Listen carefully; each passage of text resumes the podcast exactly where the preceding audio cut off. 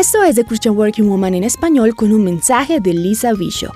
Esta semana hablamos del poder de una vida de oración y hoy daremos una mirada a una oración bien conocida del apóstol Pablo, un ejemplo del poder de la oración intercesora.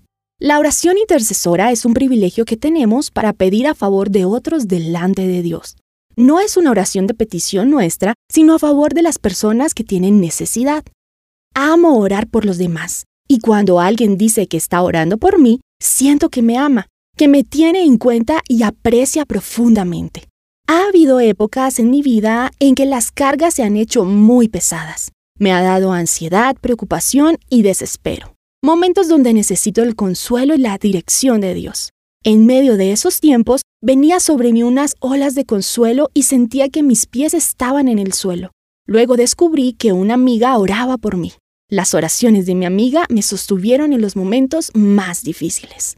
Es fácil orar por las necesidades de los demás. Puedes orar por sus trabajos, su salud y por sus situaciones financieras, sus dificultades matrimoniales, sus relaciones rotas, sus sueños y deseos sin suplir.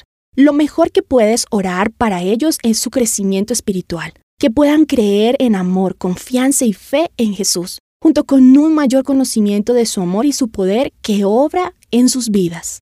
En Efesios 3, versículo 14 al 21, el apóstol Pablo hizo una poderosa oración para creyentes que tú también puedes hacer. Dijo así: «Le pido que por medio del Espíritu y con el poder que procede de sus gloriosas riquezas, los fortalezca a ustedes en lo íntimo de su ser, para que por fe Cristo habite en sus corazones. Y pido que, arraigados y cimentados en amor, puedan comprender junto con todos los santos cuán ancho, alto, largo y profundo es el amor de Cristo. En fin, que conozcan ese amor que sobrepasa nuestro conocimiento para que sean llenos de la plenitud de Dios».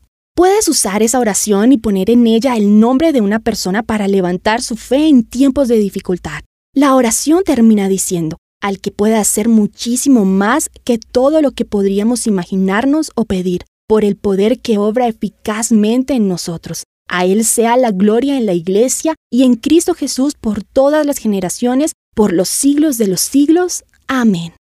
Aquí recordamos la grandeza inmedible de quien Dios es, lo capaz que es para hacer en la vida de otros. Uno de los mayores regalos que podemos dar a otros es orar por ellos. ¿Por quién debes interceder en oración? ¿Por quién puedes ir ante Dios y batallar a su favor? Encontrarás copias de este devocional en la página web TheChristianWorkingWoman.org y en español por supresenciaradio.com, SoundCloud, Spotify, Amazon Music y YouTube. Búscanos como The Christian Working Woman en español. Gracias por escucharnos. Les habló Alexa Bayona.